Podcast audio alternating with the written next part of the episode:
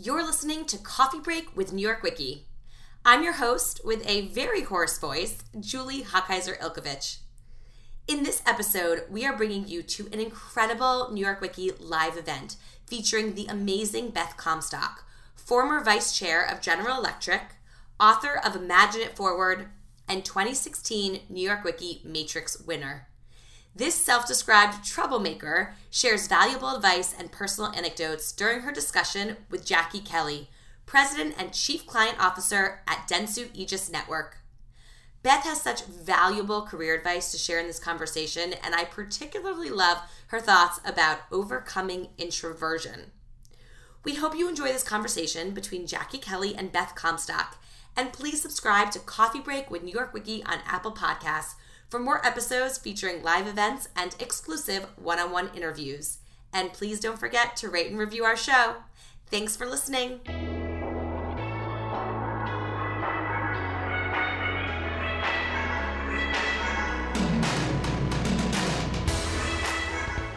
So, Beth, I'd love to start off by um, just the basics. Um, what motivated you to write the book? Um, my husband said I was always going to write it. I don't know he, how he figured that out, and I didn't. But um, I, um, I wrote it for a couple of reasons. Um, one, I just wanted to document the kind of messiness of being associated with change and innovation in an organization. Um, it's really messy, and I just felt I wanted to document that. It's been a particularly interesting time the past couple of decades as we've navigated the physical and digital, and I just wanted to share that. And to your question, Jackie, I especially wanted to um, sort of write something for people mid to early career who um, are still often trying to figure it out, want some tools, some advice, a pocket of encouragement. Um, and I felt I needed that, uh, still need it. And, um, and I, a lot of the people I worked with in the course of my career, especially at GE, that's who I really loved working with, mm-hmm. and um, and I spent a lot of time there, and so um, they were a sounding board for me and gave me right. kind of confidence to do that. Right. Well, it's. It, I will say the book is a real gift too. Um, I'm probably in that latter third, but um, there's much of this that I think a lot of us can um, empathize with. Um, if I were to summarize the book, I, I, thought of it in four buckets, which is the way I think we can talk through it. Um, the first was in finding your voice. Um, the second was in using that voice. And then third, having the courage to be uncomfortable and knowing how to drive some of the change that you ultimately drove. And then finally, techniques that I would love for you to share at the end around um, navigating sort of the relentless pace of change and again techniques yeah. that you've had i love the way you bucketed those those are really good i um, another way i was thinking about it i'm going to take yeah. those uh, another way i was thinking about it too for me was trying to to connect through story. So I really tried to. You'll, you'll, see it's a very different kind of book. It's not your typical mm-hmm. business book in that it's very personal um, connect through the tools, the, practi- the practices, and then a bit of a behavior change challenge, sort of yeah. me as a bit of a coach to challenge you to see what you can do. So those were kind of what was in my mind as I was putting yeah, it together. It, it really comes through. So let's start with the personal part because um, I, knowing you as a professional, I was really touched by how personal the book was. Can you share with the group some of the personal anecdotes that you included that maybe you wrestled with and why you why why they were so important to the book? Um, well, a couple of them. Um, I, I, started the book out with talking about my divorce, which is not what you'd expect in a business book. Um, and I felt it was very important because it was a huge upheaval and change in my life when I, re- I was in my mid 20s, um, choosing to get a divorce as a, and be, choosing to become a single mother because my career took off just as my I became a mother. Um, and mm. it was very personal because honestly, I hadn't really talked that much about it. Um, I hadn't talked, I mean, I talked a little bit obviously to my daughter, but to put something like that out there in a very public platform yeah. um, was, a, was just a big risk for myself and my family. I mean, I was worried about how my daughter would think about mm-hmm. it. Um, even how my ex-husband would think about it. Right. Um, my mother cried when she read it, and um, you know, it was it was painful from that yeah. perspective. So that one was um, that was one, and there was another story um, that I um, that it, it, my it was a story I, I shared. Um, I was just trying to show like also trying to make it a business book, but just say we kind of bring our whole selves, right? And so I had to talk about being a mother because that's who I was, and I shared a story about. Um, I, we took I took another job and we were in the process of moving, and my older daughter was at camp, and I didn't have a way or didn't tell her we were moving. And she comes home, like her friends drop her off, and there's a for sale sign on the front yard. And it was not good. And she was like 11. And, you know, she's like, oh my God, like, we, you know, are you moving? You're not going to tell me? Like, imagine you're 11 and you come Right. home and your parents have a for sale sign. And it was this, it was this fluffy sheep sign. It was in Montclair, New Jersey. I forget the realtor name, but they had a sheep and it was fluffy. Sheep. You couldn't miss this fluffy sheep in our front yard. So there was no hiding it, like, no, it's not us or whatever. Anyway, and that was very painful, but I felt also very raw um, because it was something that, you know, I, I was miss efficiency, get it done, I'm going to get it done. And I didn't tell my daughter we were moving, right? Right. And so, like, Right. I'm not proud of that. And Right. I'm sure it's something she's not proud of either, of her mother. But anyway, I felt it was important to share that you have to confront those kind of things Yeah. Um, in the course of your life. You also talk about being an introvert, which I'm sure there's. If you were had to be introvert or extrovert, how many of you would say introvert? All right, so so tell us about leading as an introvert because you will find Beth finds it to be the killer combination. So get ready, all you introverts. And another one I've learned is the ambivert, somebody who feels like you're both. And that's what I think I had to learn that I have a bit of extrovert in me and I have to kind of find it somewhere. And so you, you know, you kind of turn on one or the other situationally. So I do share some stories. Um, I am, it doesn't seem like it here, especially as the night goes on, you're going to be, will she ever shut up? But I am not, uh, I am a quiet, by nature, quiet person. Um, I grew up um, reserved, shy, and introverted. And if any of you have read Susan Cain's book, I highly recommend it. Uh, really, I, I found that very helpful to learn that introversion is also how you manage your energy. You need to conserve your energy. So you kind of give it all away and you're kind of spent. Um, and um, she calls it quiet because we tend to be the quieter people. I'm never accused of being the life of the party. So don't, I'm, I'm never, because I, I held back. And so uh, early on, I just realized that I was holding myself back in the course of my career because I wasn't putting myself out there. I wasn't going out to meet people. I wasn't, I, I would show up in meetings and not ask a question. I wouldn't talk. And you know, you're like, why am I here? So there were points I recognized where that held me back, and I felt it was important to share that, and also say there are good parts about being an introvert. We're observers, we're listeners, we're good synthesizers. But if I can, there's one story that maybe I think would be relevant to you here, especially given where everybody is. I was 30 years old. Um, I was head of communications at Turner Broadcasting in New York. And I had worked there for a year. And a lot of what I did was often accompany Ted Turner when he got an award. For those of you who don't know who Ted is, he was the Richard Branson of his day, this media kind of loudmouth, provocative media titan. And um, I worked for him for a year, and he did not know my name. And I remember we were at the UN. I was pregnant with my second daughter. I had on a hideous maternity dress. It was so hideous, it looked like the wallpaper. And I still remember the feeling at that moment like no one knows I'm here. I'm blended in with the wallpaper. I maybe have my head sticking out.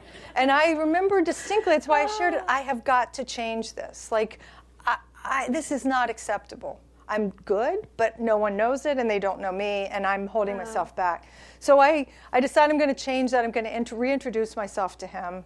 And um, he goes to the men's room, he, and I go, now's my chance. And so I position myself outside the men's room, um, and I'm like, hi, Ted, I'm, and I never get my name out. I shake his hand, it was really wet, so he washed his hands, you'll be happy to know. And he looks at me like, what do you got to say for yourself? And I lost my nerve. I looked down. He walked away. And, um, and yet I was incredibly proud of myself. Right. And that was one of those moments, that introvert moment where it was so awkward. And so to me, in, my journey of introversion was offered often awkward. And yet I was really proud of myself. And that was really my kind of antidote to get out of my own way.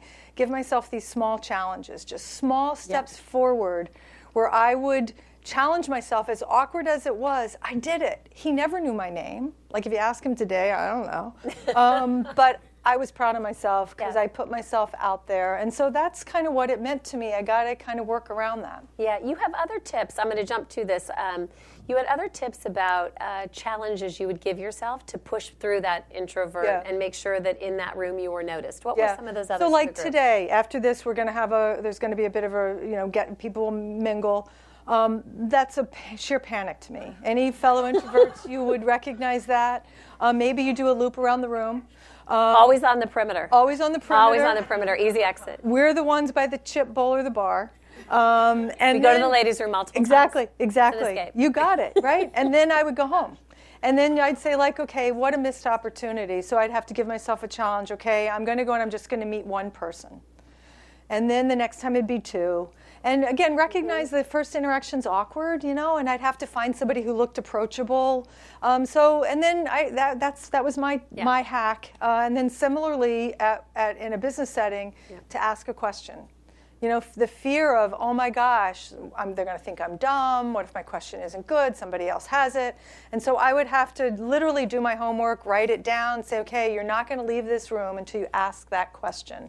And if somebody had asked it, then I'd freak out. So it was those kind of just small Yeah, challenges. exactly. And they sound stupid if you're, if like you're, one, you're not introverted. You're first of all going, that sounds really pathetic.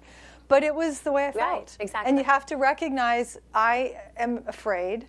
And it's just a little bit of everyday courage. I mean, I'm not talking like burning, running into a burning building and saving a granny courage. This is a little bit of just kind of putting yourself out there Yeah. courage.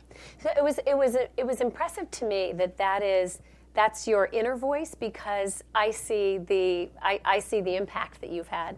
Um, and when I look at how you begun to to really put yourself out there and use your voice, you talk a lot about how transformative work begins at home. It begins within yourself first. Um, can you talk a little bit about the self permission um, aspect of that that you share, and then the difference between the gatekeepers and the goalkeepers? Yeah. Because I found that to be really helpful for I think this audience. So this notion of really what I did with Ted Turner is I gave myself permission just to introduce myself. Um, and so it just struck me in myself that I needed kind of permission granting. In fact, I almost called my book Permission Granted because I think it's such a fundamental issue of making change is that you have to give yourself permission to get out of your way and make take small risks, small steps forward. And I realized it with the colleagues I worked with um, that sometimes it wasn't enough if I said I got your back. Like I'm giving you permission. Often they would say, "Nah, I can't do it." And I can't tell you how many times I'd have people give me these alibis for why they wouldn't try something.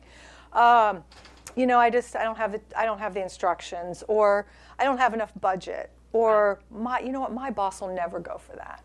Did you ask your boss? No, but I know they'll never go for it. Um, The investors won't let me. My board won't let me. Many of those were probably valid excuses. You see this, right? And um, what I realized is they just were needed to give themselves permission to kind of try. They were alibis. And so I developed for me and the, my colleagues just a simple hack. I literally kept a stack of permission slips. I do it at a class like this at GE. It's in the book. And I would, it's just a simple one like you had when you were in school, right? You, maybe you forged your mother's signature. I didn't. I was too afraid. Um, But um, I, I give myself permission to, and just it's just a little hack. Just I guarantee next time you think about it, you'll you'll summon that little bit of courage. And so I would give them out out to people. And and again to your second point, the gatekeepers and goalkeepers. So what often happens is you're trying in organizations, as well-meaning as most of your colleagues are, we all encounter um, gatekeepers. And when, when Jackie and I say that word, you probably conjure up someone's face, Look at them. Think about them. right? Think about a gatekeeper that um, has challenged you in your career. And what do you think about them? They don't want a better way forward. They, they protect you from going through the gate. That's what I mean. As opposed to a goalkeeper, and not in the soccer sense, the goalkeeper who helps you make the goal. Um, the gatekeepers, they will not let you through. Um, they, they hold on to their power, what little power often they have. And so you're kind of giving yourself permission to go around that because you see a better way, because you believe there's a better way. And I just got frustrated after a while of telling myself I can't do that, believing that there was there was no way, that um, there were just one too many of those instances that I was like, no, I got to find a better way to, to do that. And so this idea for me of no is not yet. Um, you tell me Yeah. no, and I hear not yet. Um, not to say it's easy, but I gave myself permission to say, "Oh, you mean no it's not yet?" Right. Okay. Um, and so anyway, I document some stories on that, but I think that's kind of the mindset Yeah, there. it's it's really good. It's it's. I, I'm, I'm, I'm, you already, I don't need to pre-sell the book. You guys have it. But that is, it's really instructive because um, you persevere through a lot. The notion of perseverance is. Well, I think strong. all of us do. I mean, again, how many times I bet do people um, come in with an idea to you, Jackie, and you know the idea is just not ready yet. And maybe you say mm-hmm. no, or you're in a meeting, someone else says no, and you never hear from them again. Right. Right. You're Instead like, of building on it, right. And what do you think? way. You think like, well, they must not have liked that idea. Right. Right. So it, to me, it's a bit. Of, I learned it's a bit of a test. You know, the no is how passionate am I? Maybe I'm Mm-hmm. not understood understood the first time. Maybe the time is wrong. Right. Um, and so hopefully you've got a good leader like Jackie, who I, I'm sure gives good feedback. You know, if someone shows up and says, "Jackie, can I pitch Bloomberg ice cream?" Right. I bet you're going to say no. Um, and here's why. Right. But if they have another idea, hopefully they come back. And Yeah. so it's that Yeah, give and take that has to happen. Yeah, exactly. So you have um, you transitioned through many different roles, back and forth between NBC and GE, and back to NBC. There's other roles that you passed on. Yeah. Um, in each case, uh, you may have uh, studied it, but in the end, you followed a gut. You had an instinct. Um, can you tell the group a little bit about the roles that you had and, and what was the what was in your what was the fire in your belly telling you to do one thing or the other? So I started out, I wanted to be a journalist. I, I majored in biology and decided I wasn't going to go to med school. I wanted to be a journalist. I actually wasn't very confident, so therefore I wasn't very good. So pretty quickly I got behind the scenes. So I built my career uh, first as a publicist, and then I got into marketing and then innovation. So that's just the short story. And I just, in the, especially in the PR world, I kind of gravitated to take jobs that other people didn't want or seemingly didn't make sense. And a good example was um, I went to C- I, NBC, uh, long story, all the back and forth, but I was at CBS doing entertainment publicity and I got an opportunity to come back to NBC. But it was in the 90s, and NBC News had almost been shuttered because they had their original fake news incident um, where um, they tried to blow up a truck to fake some coverage, and it brought, almost brought the news division to, to its knees.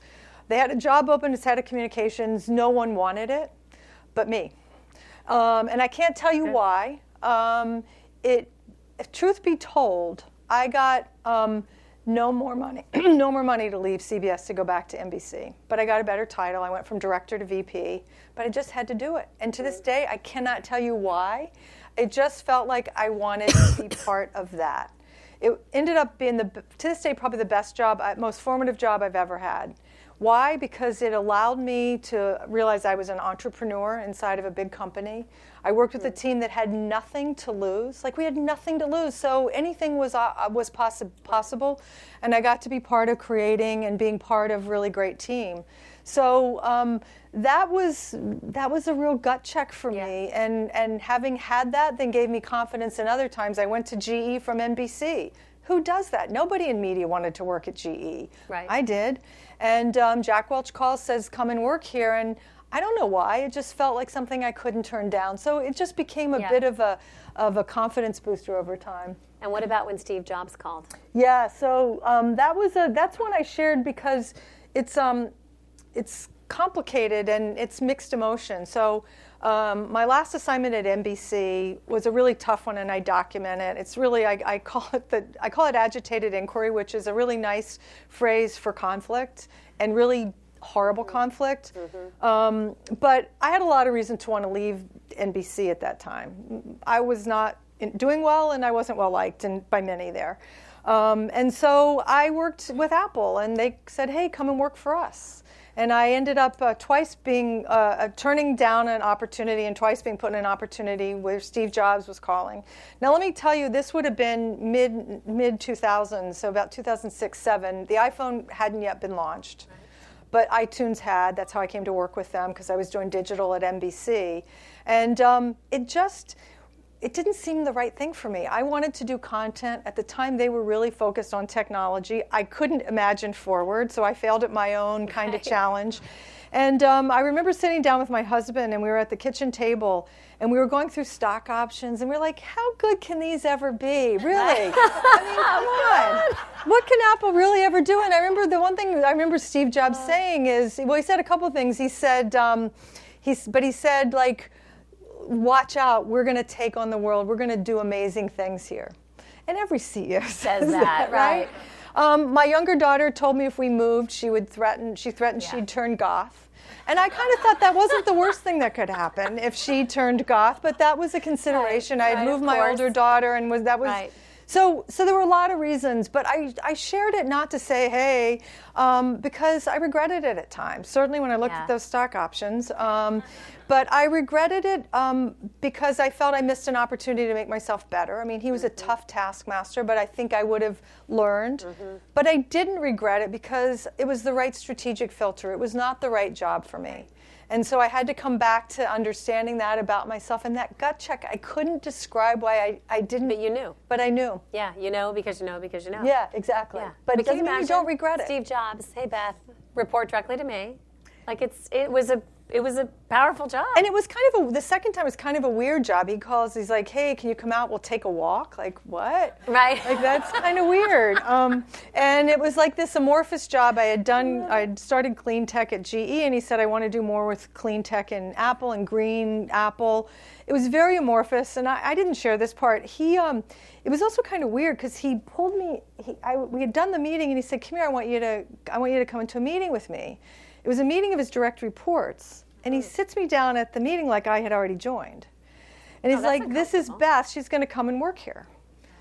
Um, so that kind of freaked me out. So that kind of gives you a sense of maybe why I might have been like, Yeah. but I haven't decided I'm going to yeah. work here and I'm yet. gainfully employed somewhere else. Yeah. just put me in front of a bunch of people. Yeah, I mean there were like five of them or something. Tim Cook was there, but um, but anyway, so that just there were those little things that was just like, huh. Huh. I'm not sure I'm I'm this is the right match Right. for me. Right. You knew. Um, so there are countless examples in the book where you uh, created systematic ways to drive innovation within companies. And I think there's a lot of people in this room that are working in complex, sometimes complex US based companies, sometimes complex global companies. And we all struggle with driving innovation. Can you tell us some of the techniques? I know there's a lot of them, but how you systematically created ways where it just begun to happen? Well, um, I'll try to figure a couple of them. Um, I, I think the one thing we all do in innovation, one, it's an overused word, right? As soon as Jackie says it, probably your eyes glaze over because we're all sick of that word. Yet we're all, why are we sick of it? Because we know we haven't mastered it. Right. Because we've heard too many people talk about it and not do it. So I think what I had to learn painfully is there's a bit of kind of innovation theater where everybody dresses up, they use the right buzzwords, mm-hmm. and I participate in that. Brought in the right, Right. consultants. We did like fun little exercises. Okay, now we're innovative. Like that didn't really work. Right. So I would recommend like that might be helpful to get people situated, but that wasn't enough. Excuse me. So I think a couple of examples. I think the, to me the biggest learning is um, you have to make space for it. So I do think for most companies, we need to create kind of two lanes of operation, um, sort of the core operation, and then the what's new and what's next. And so you have to create a space um, mechanism so that you're seeding experimentation. I think for us, one of the biggest things at GE was this notion of a minimally viable product.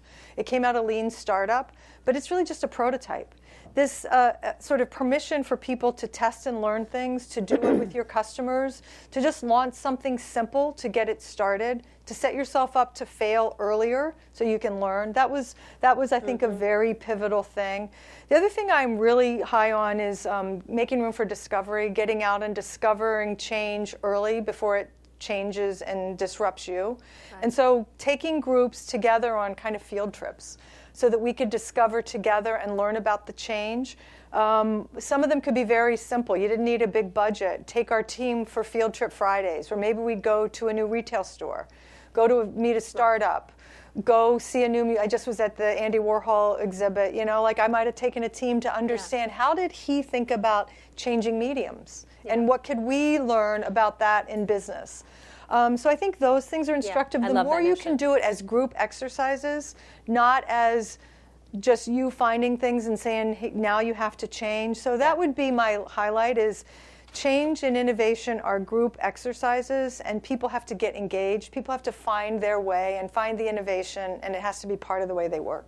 So the um, you mentioned the gurus that come in. There's one story about where you have GE executives like laying on the floor. Yeah. Tell about that one because that sounded like it was a really weird. It was fun a weird field trip. Yeah. so this was this was um, early in my GE tenure when Jeff Immelt was had become CEO, and he was new CEO, and it's a good time. It was right after 9/11, and so everything had changed, and certainly in GE and in the world. And so through P&G, I had learned about this cultural anthropologist who was a bit weird and different. Um, he was weird in a GE context, and he wore a black velvet cape. And to this day, probably the only consultant who's ever come in wearing a black leather cape. I love it. I mean, black velvet cape. And um, but he had this process to get to your get through your brain, um, and he one of them involved he kind of psychoanalyzed the culture, and he had we had people lying on the floor and writing stories, but it was some of the most powerful research we had done, and his method was unconventional, but I liked what the team did. We came together and we kind of psychoanalyzed ourselves, and so we were willing to just have the culture sit and tell stories. Um, Simple things like, uh, as an anthropologist, I found these two letters. What do they mean to you? GE. What do they mean? And getting people to open up and tell stories Especially about why heritage they work there and like the that. heritage. Yeah. And it was really remarkable. And you needed to take people kind of out of what they felt comfortable to Mm-hmm. do that. So I love this idea of bringing outside sparks. I think it's really critical to bring outsiders, often who are somewhat, in fact, quite weird. Because what? It's not you presenting the weird idea. Right. It's some outsider that you can go, yeah, I don't know. Um, but just stick with me on this one. Right. It still takes courage It to takes even a bit bring of courage the, to, and I yeah. was nervous about that. And I, Yeah. I share, I, um, I brought him in to meet Jeff Immelt, and it was a horrible first, uh, first few minutes of the meeting. And that thought bubble, I'm going to be fired, I'm going to be fired. Then it ended up the meeting went well, and at the end, Jeff goes, I wasn't sure about that. I was like, you mean you might have fired me? Uh, you were almost fired, kind of joking, but. Um, you know, so you ha- I think you have to get to that moment sometimes where you're, Yeah. kind of that pit in your stomach, like I think it's right, but I'm taking a risk. And that was one That's of those moments. It is when Yeah. you grow. Now there was a time when Jeff called you and said you almost were fired, and Yeah. you almost were fired. Yeah. Um, honestly, it wasn't until I was writing the book that I found that out. So I, um, Oh, really? yeah, Really? yeah, and um, I, um, I asked him in the course of writing the book. I had a co-writer, so we sat down with him and, and said, "Was there ever a time?" He, Tahl, my co-writer, said, "Was there ever a time you thought of firing Beth?"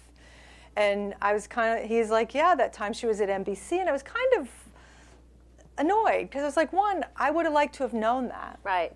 At the time, I didn't think I was doing particularly well. Right. But I would have liked to have known that. So I, you know, NBC was a tough. The last time was a tough assignment. Digital change, a lot happening, and the mistake. One of the mistakes I made was I kind of lost perspective. Um, I love the line we put in there. I sort of like I jumped off the balcony into the mosh pit. Yeah. And I duked it out with my colleagues, as opposed to trying to rise above it and Yeah. bring everybody along. It became the cool digital kids against the Yeah. Luddite guys Right. who just don't get it. That was happening in so many organizations. It organizations. happens in every, Yeah, and I've, right. I've been May part of that today. since then, Yeah. right? But here's what happened to me then. I mean, I would wake up and the New York Post would have a story. You wake up and if you're in the New York Post, page six, that's never a good day. Yeah. And um, and it became drive-by shootings with my colleagues, and they'd leak stuff about me in the New York Post. They thought I was a corporate spy. Um, and I didn't help myself by just perpetuating that. Um, I, I like became sort of put myself out there in, a, in ways like I had my hair blowing in the breeze, like digital's the future. Right. And I should have probably spent the time building more bridges internally. And so, you know, Yeah. Jeff saw that. He liked the innovation the team and I were driving. He liked Right. what we seeded, but he did like not the mosh pit. like that I dove in the mosh pit. Yeah. But he didn't So at the end of that, you talk about um, a question that you could have asked differently. I won't get this right, so I'm not. Le- I'm not leading you, because. But it was about um, walking in with a point of view, and instead of uh, instead of pushing through an ambition, actually asking. What are you trying to accomplish? What's your Yeah. ambition? T- talk about that because this is a good takeaway for all of us. Yeah, I talk a lot about just navigating the conflict, and um, I, I think just one, if you don't, you get everyone has that. It's marketing against sales, right? It's comms against marketing. We, we all have it, and so um, really, I think what I could have done differently is what problem are we trying to solve? Let's unite ourselves and really stop and go. What are you trying to accomplish? Right. What am I trying to accomplish? Let's talk about that. Um, I'd gotten advice from somebody in one of my warring tribes. Um, you know, take the guy, the, the other warrior, out to coffee. Oh, I thought that was the worst advice Yeah, ever. I can't horrible. stand the sight of this guy. I'm going to actually have to sit for coffee with him. But yeah, that would have been really good advice to remember. This guy had a family. He, you know, I'm not sure I thought he was a nice guy, but he had a family. He had reason to, re- to, to believe in his humanity, and I lost sight of it. So I think in those moments it's hard. Another thing is maybe just name the conflict something silly right? Like Jello. Can you believe we're fighting over Jello? Right. Um, you know, again, give yourself some of that perspective. Those are things I've learned since that I wish I had done in those moments. I'm just pulling out. There was a couple. You have a quote in there about um, maybe this was on page six. She'll take out That your was it. kidney and you would not even know it was gone. Is that page yeah. six? yeah, page six said, uh, my colleagues said, uh, she's so stealth. She'll take out your kidney and you don't even know it's gone. Well, you know, in, in hindsight, that I'm kind of thinking Kind that's a compliment. I kind of like that. Yeah. At the time, it was not well intended or well taken at all. And then there were other times they'd say, you know, like she's failing, nothing, you know, I backed iVillage, Village, we acquired it, it Yeah. bombed. Um, and they go, see, she, she can't do anything right. And, you know, it hurts when they're your colleagues. I, I had a friend of mine who was leading a PR firm, and I was like, can you just help? Can you call and do your stealthy thing and see, like, who's, who's leaking it? They're not going to tell me. And he called, and I remember him saying, like, sit down, because I, there's no outside force. It's your team that's leaking it. It's your colleagues that are leaking. I just remember being so devastated, right. so heartbroken. Yeah. Um, it's just a horrible feeling. But what I think is what we all have to remember is in those darkest moments, because you took that and used it as fuel to go back into GE and keep doing exactly what you were doing. So again, that fortitude and that perseverance cannot be underestimated. But but it's also you can't. Re, you also have to feel bad about it, right? You you know you're a yeah, human. right. I remember Right. I remember just like I just sick to my stomach over it. But yeah, it does give Yeah. you a fortitude. What I really learned out of that, um, I used to take things very personally. I'd take like an idea I was pitching and someone didn't like it. I'd take it very personally, or a mistake I made, and out of that, because it was so personal, I learned those things I thought before. Oh my God, they're not personal at all. So Right. in that respect, I think it toughened me up in a way I never would have been toughened. I, my skin grew like eight inches thick yeah, out of that. exactly right. Yeah. So I'm going to pause for a second. I have more, but I'm going to I want to go out to the audience and see if you guys have any questions based on what you've heard where you want to continue this conversation. Anybody have something that is burning? Um, I just Can you want say your name? Yeah. Oh, my name That's is Timmy first. Lewis. How are Oh, Ti- Timmy. Timmy. Timmy. Um, club name Lisa. Um, and I just want to know this notion of trust. It's not so much a question, so much as something that maybe you could comment on because you know you always hear about bringing your whole self to work, and I find that that's just not a plausible reality. I think if you're in the situation where your colleagues are linking to page six, you know, putting yourself out there seems like the, the opposite thing to do. So if you could Yeah, I think it's such an imp- to me. It, trust is everything, um, and I think that's often where the innovation and change issues break apart in our company because we don't trust the motives of the other. Because this is often what happened at NBC. I found it especially at NBC and some of the other media companies I worked. I honestly I found it a little less so at GE, but um, people would go into a meeting and they'd sit and they'd go, "Yeah, yeah, I'm going to do that. Great idea. I love that, Timmy. Love that idea." Then they'd walk out and they go, "I am never doing that." I You have a term make for that. Timmy, yeah, I call it the grin fuck. That's what they call. I, that's what they called it at NBC. Yeah. And then I learned you've been grin fucked. I mean, it's not a very nice phrase, but but like that is like that starts to make you crazy. You do not trust people when you learn they're doing that. So what do you need to do instead? Instead, you need to instill that conflict to say, speak now. Tell me what you think about the idea, but yet as a leader, decision made. We're all going right, and you're going to back it. So I think it's about leadership, and it's about individual accountability. And um, you can't change the whole culture as one team, but you can change how you work as a team. so I like this idea of kind of to me, it's macroclimate and mi- microclimate.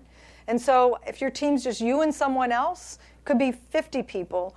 I think there's a contract you make of we can only control what we control. And so, what's our contract with each other? We're going to tell, tell each other what we don't want to hear.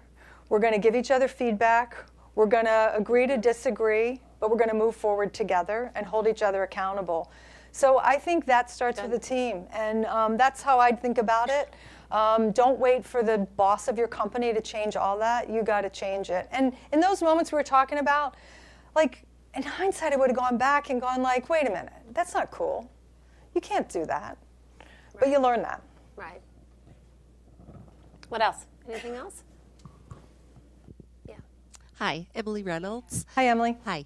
Um, you talk about intuition uh, as a guiding factor in making some of your career decisions. How did you use it to make some of your leadership decisions as you were trying to innovate? And to what degree did you listen to it or try to dismiss it? And how important was it? Yeah, that's such a good question. I actually shared some stuff on social today from Daniel Kahneman, the uh, the Nobel laureate, about about how your intuition can be wrong, which I think is also something we have to remember. Uh, um, is that your intuition? He talks about confidence and, and that.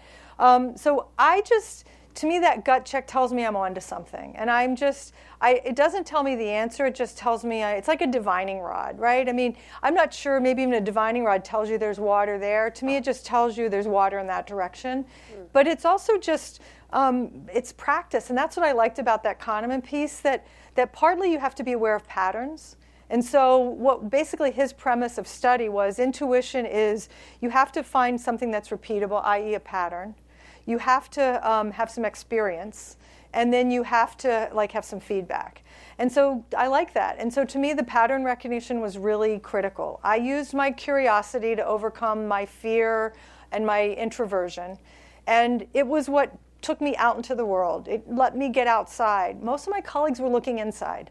I was able to get outside because i was curious and you start to see patterns and when you see patterns, it's not like you've you've seen the future. You're just seeing things that are there to be seen, and it gives you incredible confidence. So clean tech wasn't like, oh my God, like I had this vision. It's clean tech. The patterns were there to be seen. Digital coming in media, digital coming to industry. The patterns are there to be seen.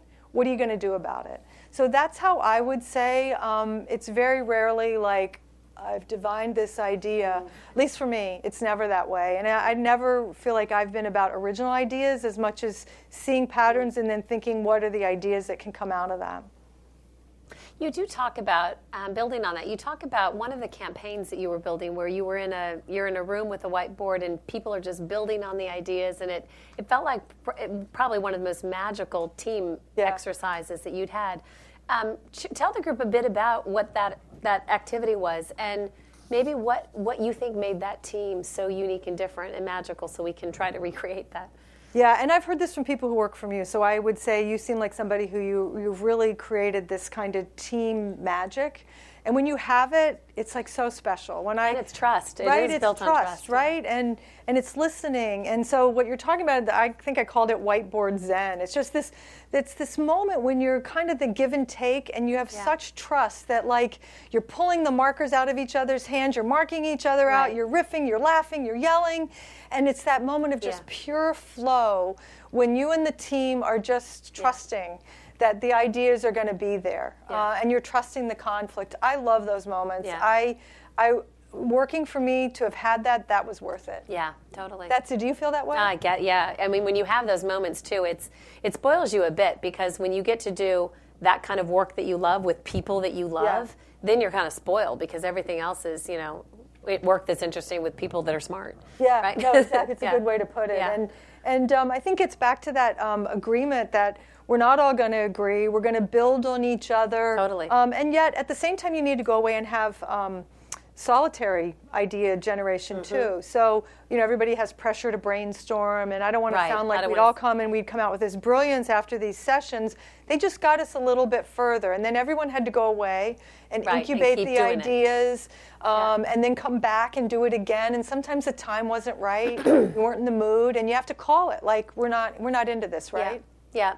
Um, the one thing that we talked about a, a little bit about this in the cab ride here, but there's a part in the book where you describe corporations today, or at least GE in that moment, um, being very systematic about the results and the processes, and to the point where we almost take the humanity out of what we're doing. Um, do you think companies are still like that today? And based on what can we all do to put the humanity back in?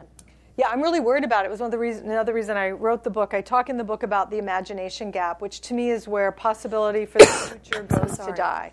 Um, and why do we have an imagination gap? It's because people want reliability, certain data, always more data, always more data, um, and they want to take the time to analyze the data. Yet we're increasingly disrupted by a new kind of change that we seemingly came out of nowhere. Yet if you looked, the patterns were there. Um, and, and we're asked to solve new problems in new ways. And yet we think the way we solved it in 1990 is the way it's going to be solved today. And so I worry about this imagination gap, and it's fueled by this really short termism I think it's mm-hmm. private companies and public, but especially public companies. The short termism, we're afraid to take a risk on something, we're afraid to try something new, and we mostly are just afraid. We're afraid of not knowing. And so that I think yeah. is a real challenge for us. And I, I know we have some folks here are in, in, uh, in the investment space, and I can tell you in all my work in innovation and starting a couple of venture groups, I never once, never once had an investor ask me, how are you seeding the future? Right. What problems are we trying to solve in the future? How do we think about that?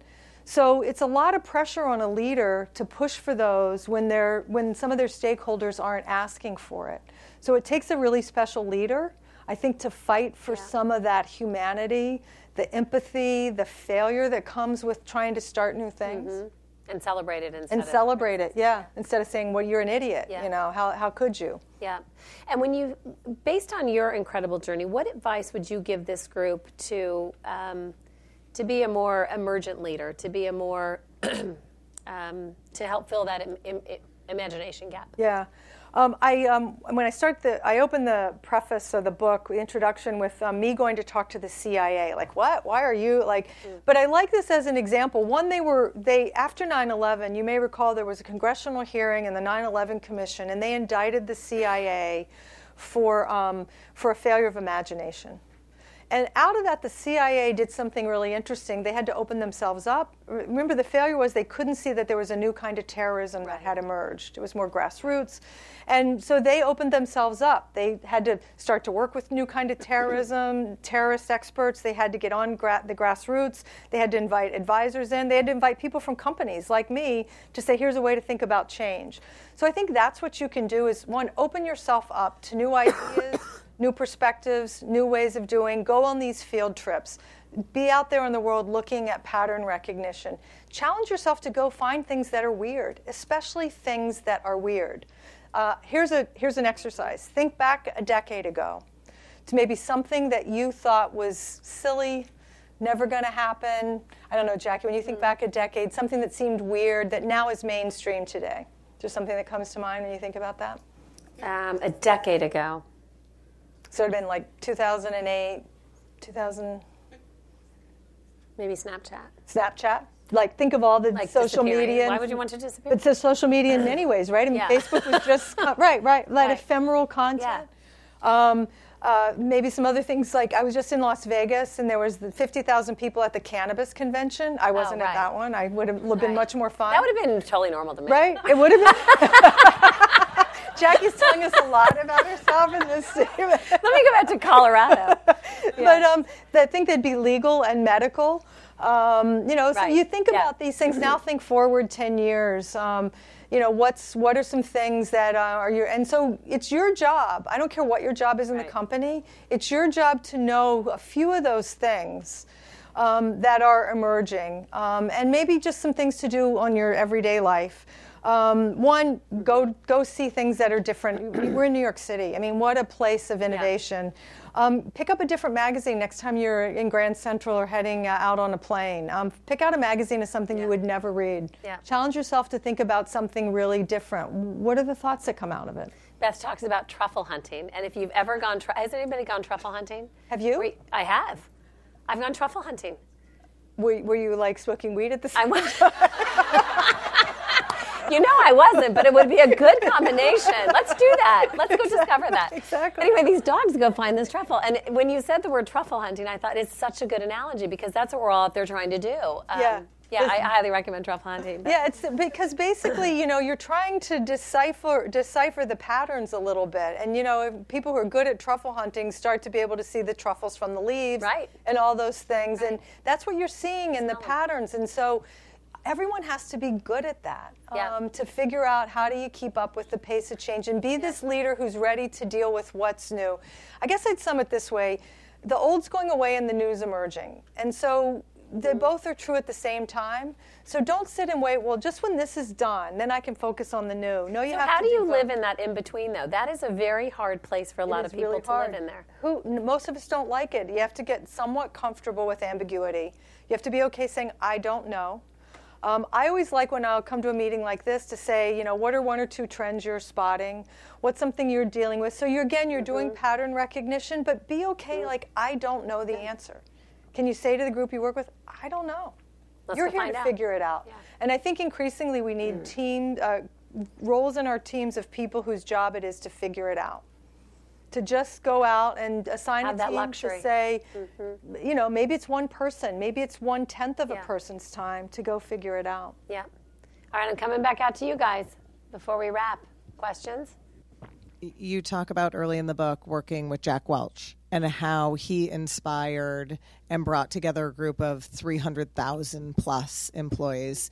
You, you both have managed big, complex teams, and I'm just interested to hear you talk about, even just tactically, how do you think about inspiring teams, particularly when you're going through disruption or challenging times? You talked about his handwritten notes, or you know how how he touched individual pieces um, of or persons on different teams. So, how do you think about that kind of soft skill of leadership, and what have you found effective? Yeah, and I'm gonna, I think we should have Jackie answer that too. I um, uh, it's a good question. I mean, I think nothing is uh, what what Meredith's talking about. Um, you know, Jack Welch was really good at um, sort of the human touch. So was Jeff Immelt. Uh, most good leaders I've worked with have been. Jack would take out of this felt tip pen. He'd write you this note. Um, there was a good and a bad side. He would he had this phrase like you're either a pig or a prince. You were never a princess. You're either a pig or a prince, and you didn't want to be a pig. Like he'd be like you're a pig, you're a pig. You messed up. I'm telling you. It was very candid. Or you're a prince. Like, wow, I'm a prince. Like sometimes you get a princely bonus. Like on the spot. Like this is so amazing. Here's a check and a note for me. So like you felt, and he made it very personal. Uh, when I worked at NBC, um, Bob Wright and his wife Suzanne, who's since passed, she's passed away, but um, they made it so personal. They would always send gifts to your kids. They would call, like she would send notes to your spouse. She made it about the family uh, of the extended family, and I always thought recognizing, you know, um, recognizing people's families was always a good way. So for myself, I think just trying to get to know the people I work with as people, um, trying to go out to lunch, go and just get to understand what's on their mind, try to find what do they like to do, what are their passions. Um, I, that was always for me what I felt most comfortable doing was getting to know their stories and sometimes ask them, what's your story? Like, where'd you come from? Uh, understanding what they bring with them. I mean, sometimes people act strange, you think, but when you understand where they came from, you're like, oh, that's why they're doing Right. it, right? They had 17 brothers and sisters. they're competitive. right. Um, so I think that's that would be for me. Just get to know them as people. Just don't think of them as your employees or your colleagues. Yeah. How about you? Hundred percent. Yeah, I was actually when when you um, as you were talking, I was I was watching uh, 60 Minutes on Sunday. Did any of you see the the President Bush feature?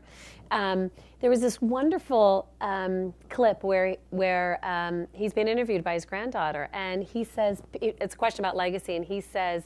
People will remember what I did wrong. I hope they remember what we also did right. And what's so amazing about that statement is they'll they'll remember what I did wrong. They'll remember what we did right.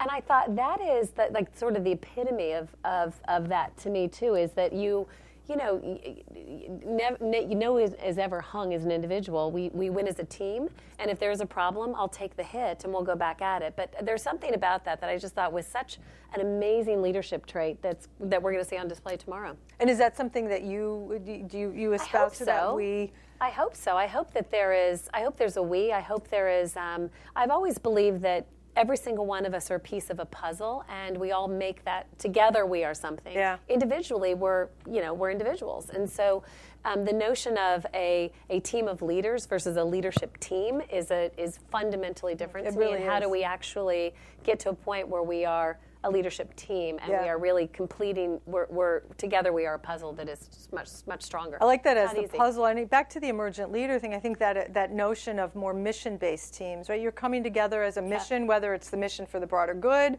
or just the mission you have to accomplish in the next two months or two years. Yeah. that's a great way. I think to it's like us solving Yeah. this mission. The other thing that I, I learned um, is kind of goes to the weird. I had a consultant come in once that many thought was weird, but he did this thing where he, he gave us a stone, and at every meeting we had to first check in, and you couldn't speak unless you had the stone. And so it would sound something like this um, I'm Jackie, I'm, I'm excited to check in.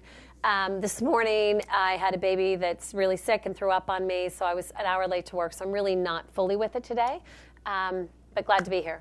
And, you, and everybody had to check in. And it sounds super weird, but when you understand where people are at before you actually leap into something. That's a really good one. Yeah. you act. It, a lot changes in that Yeah. moment. That's a good practice. yeah. Yeah. It- but it, yeah, imagine adults passing a stone. Like there's other ways to do this, Yeah. I'm sure. But it, the notion of it was good. yeah. Yeah. All right. I'm coming over here. Somebody. Yeah. My name is Emily. Hi. Hi. Emily. Um, I had a question around kind of ideas and when you have them. And, um, you know, I was thinking about it while you were talking about how at the dawn of the invention of the automobile, they said the data would have showed that people wanted a faster horse. Right. So when you're thinking about ideas and trying to take them to leadership, if you're not in a leadership position, and it's maybe not quantifiable yet, how do you go about that? How do you navigate the politics and the things around that? Yeah, Great it's a great question. Um, I, I learned from a lot of trial and error, um, but I would say t- I learned to position it as here's a hypothesis.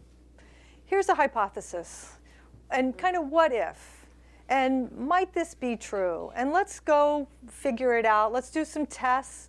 Uh, often I might have done a little test on my own or with the team before I brought it forward to somebody who had to make a decision. So it wasn't like I needed permission to go and do it, but I said, here's some evidence, and now what if this is true? Can we do it bigger? That was something, so what I would caution against, and this is learning through experience, is it's really tough to go in and, and go, here's my idea, uh, or you know what you should do. Right. Um, and often think about it when you're first pitching an idea the first time, probably you barely know what you're saying. Imagine the person Right. who's hearing it for the first time. They don't know what you're talking about, especially if it's like it's a car, not a, a horse. Horse, right. Uh, I remember pitching solar and, and even autonomous vehicles in, in my company, and people, you know, they, they didn't want to hear it. Right. And so just keep that in mind. Either you're not being clear because you don't know yourself what it is. Blockchain, what are you talking about? Um, or they don't want to hear it. So um, get feedback. You know, make it a hypothesis. Okay, what part isn't clear? Could you give me some feedback? Um, ask other people before you take it to the big boss. That's another good way is to try to get some feedback from some of your colleagues. You know, maybe a lunch group that you you can sit down and say, "Give me some feedback." Those would be things I do before you take it to the to the big presentation. And back to what we said, even a no, if you really believe in it, don't take that as a no. Just say, "I got to find a different way to come back with that story." Great. Audrey. Thank you. Hi, I'm Hi. Audrey Pass. Hi, Audrey. Um, hi. I consider myself to be, um, and others would probably agree, an agitator and a disruptor, and in- Troublemaker. a little bit.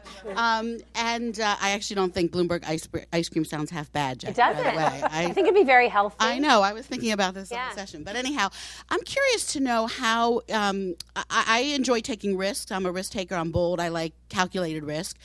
I'm curious to know how you managed. You said you were enabled to take these risks, and and failure is going to happen, and that you were able to sort of fail and do it early and um, before it does too much damage, I guess, and move on. I'm curious how you manage that with your leader and your your leadership and your companies, allowing that. I haven't found too many public companies who are willing to allow that kind of risk taking you know and and uh, allow failure to occur without saying you're out and i realize you said you almost got fired but how did you find you were able to manage to repeatedly take those calculated risks and come back for more Yeah, well, a couple, partly you're sort of that's what we've already talked about. Sort of recognizing within yourself you can take those risks. So there's that personal journey, and I had to build that up in myself.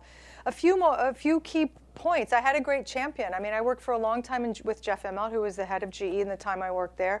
He was a great champion for people to try things. He wanted more new ideas. He wanted risk takers because the culture had been very precision, Six Sigma, and again, that's good for certain things, but it's not good for re, for innovation. If you think if you're trying to eradicate defects, you don't want to fail. Um, you're trying to make every quarter consistently, quarter after quarter after quarter, as a public company. You do not want to miss.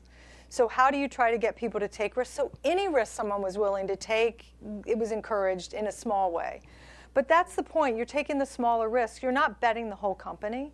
Um, people who bet the whole company, um, that's that's a hard proposition. But um, when we first got into clean tech, you know, I, I, was allowed the room and the team to find our way.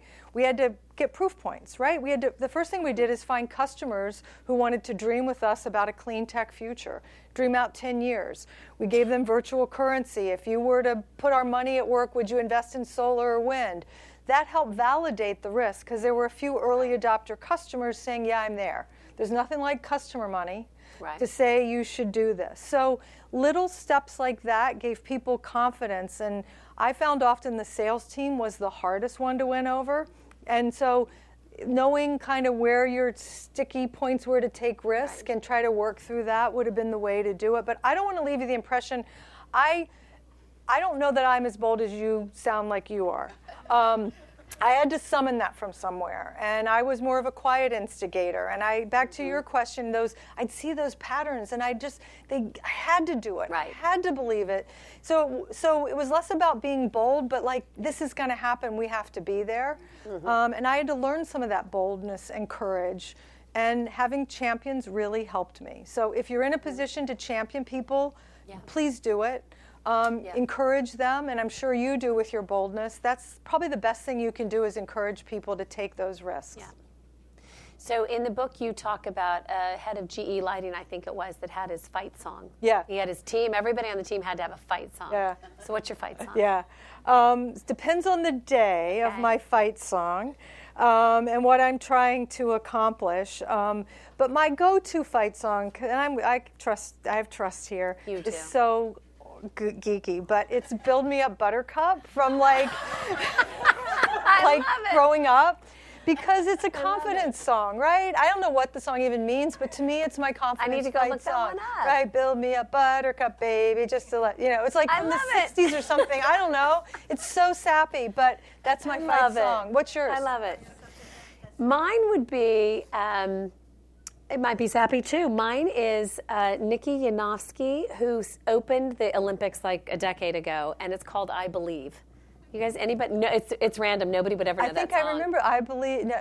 I believe. You know what he's saying, but it is it's so motivating. It's not it's not like a you know this is your fight song. Like you're not it's not a drum beater yeah. but it's incredibly motivating. I will so look i'll look up, up. Buttercup you yeah. look up i believe. Yeah what what this guy did he was really great because they were out they were they were out to win an account that hadn't been hadn't been won for 20 years and he used it to rally the whole team. And he said we're going to win this and we're right. going to each of us tell your fight story. His was like katy perry or something really unexpected. And then what he did i love this he created a playlist and then it was all about smart connected devices. And whenever you walked into their building, it played the team's uh, fight songs. Isn't that awesome? Uh, it's such a great such a good idea. lesson, isn't it? So yeah. steal that one. I thought it was a really yeah, great one. a good one. All right, so Beth closes the book the way I'm going to close tonight, just because it's indicative of the impact you're having. Um, you just have to believe two things. Tomorrow can be better than today, and you have the power to make it so. You are not a robot. You are a change maker. You can do this.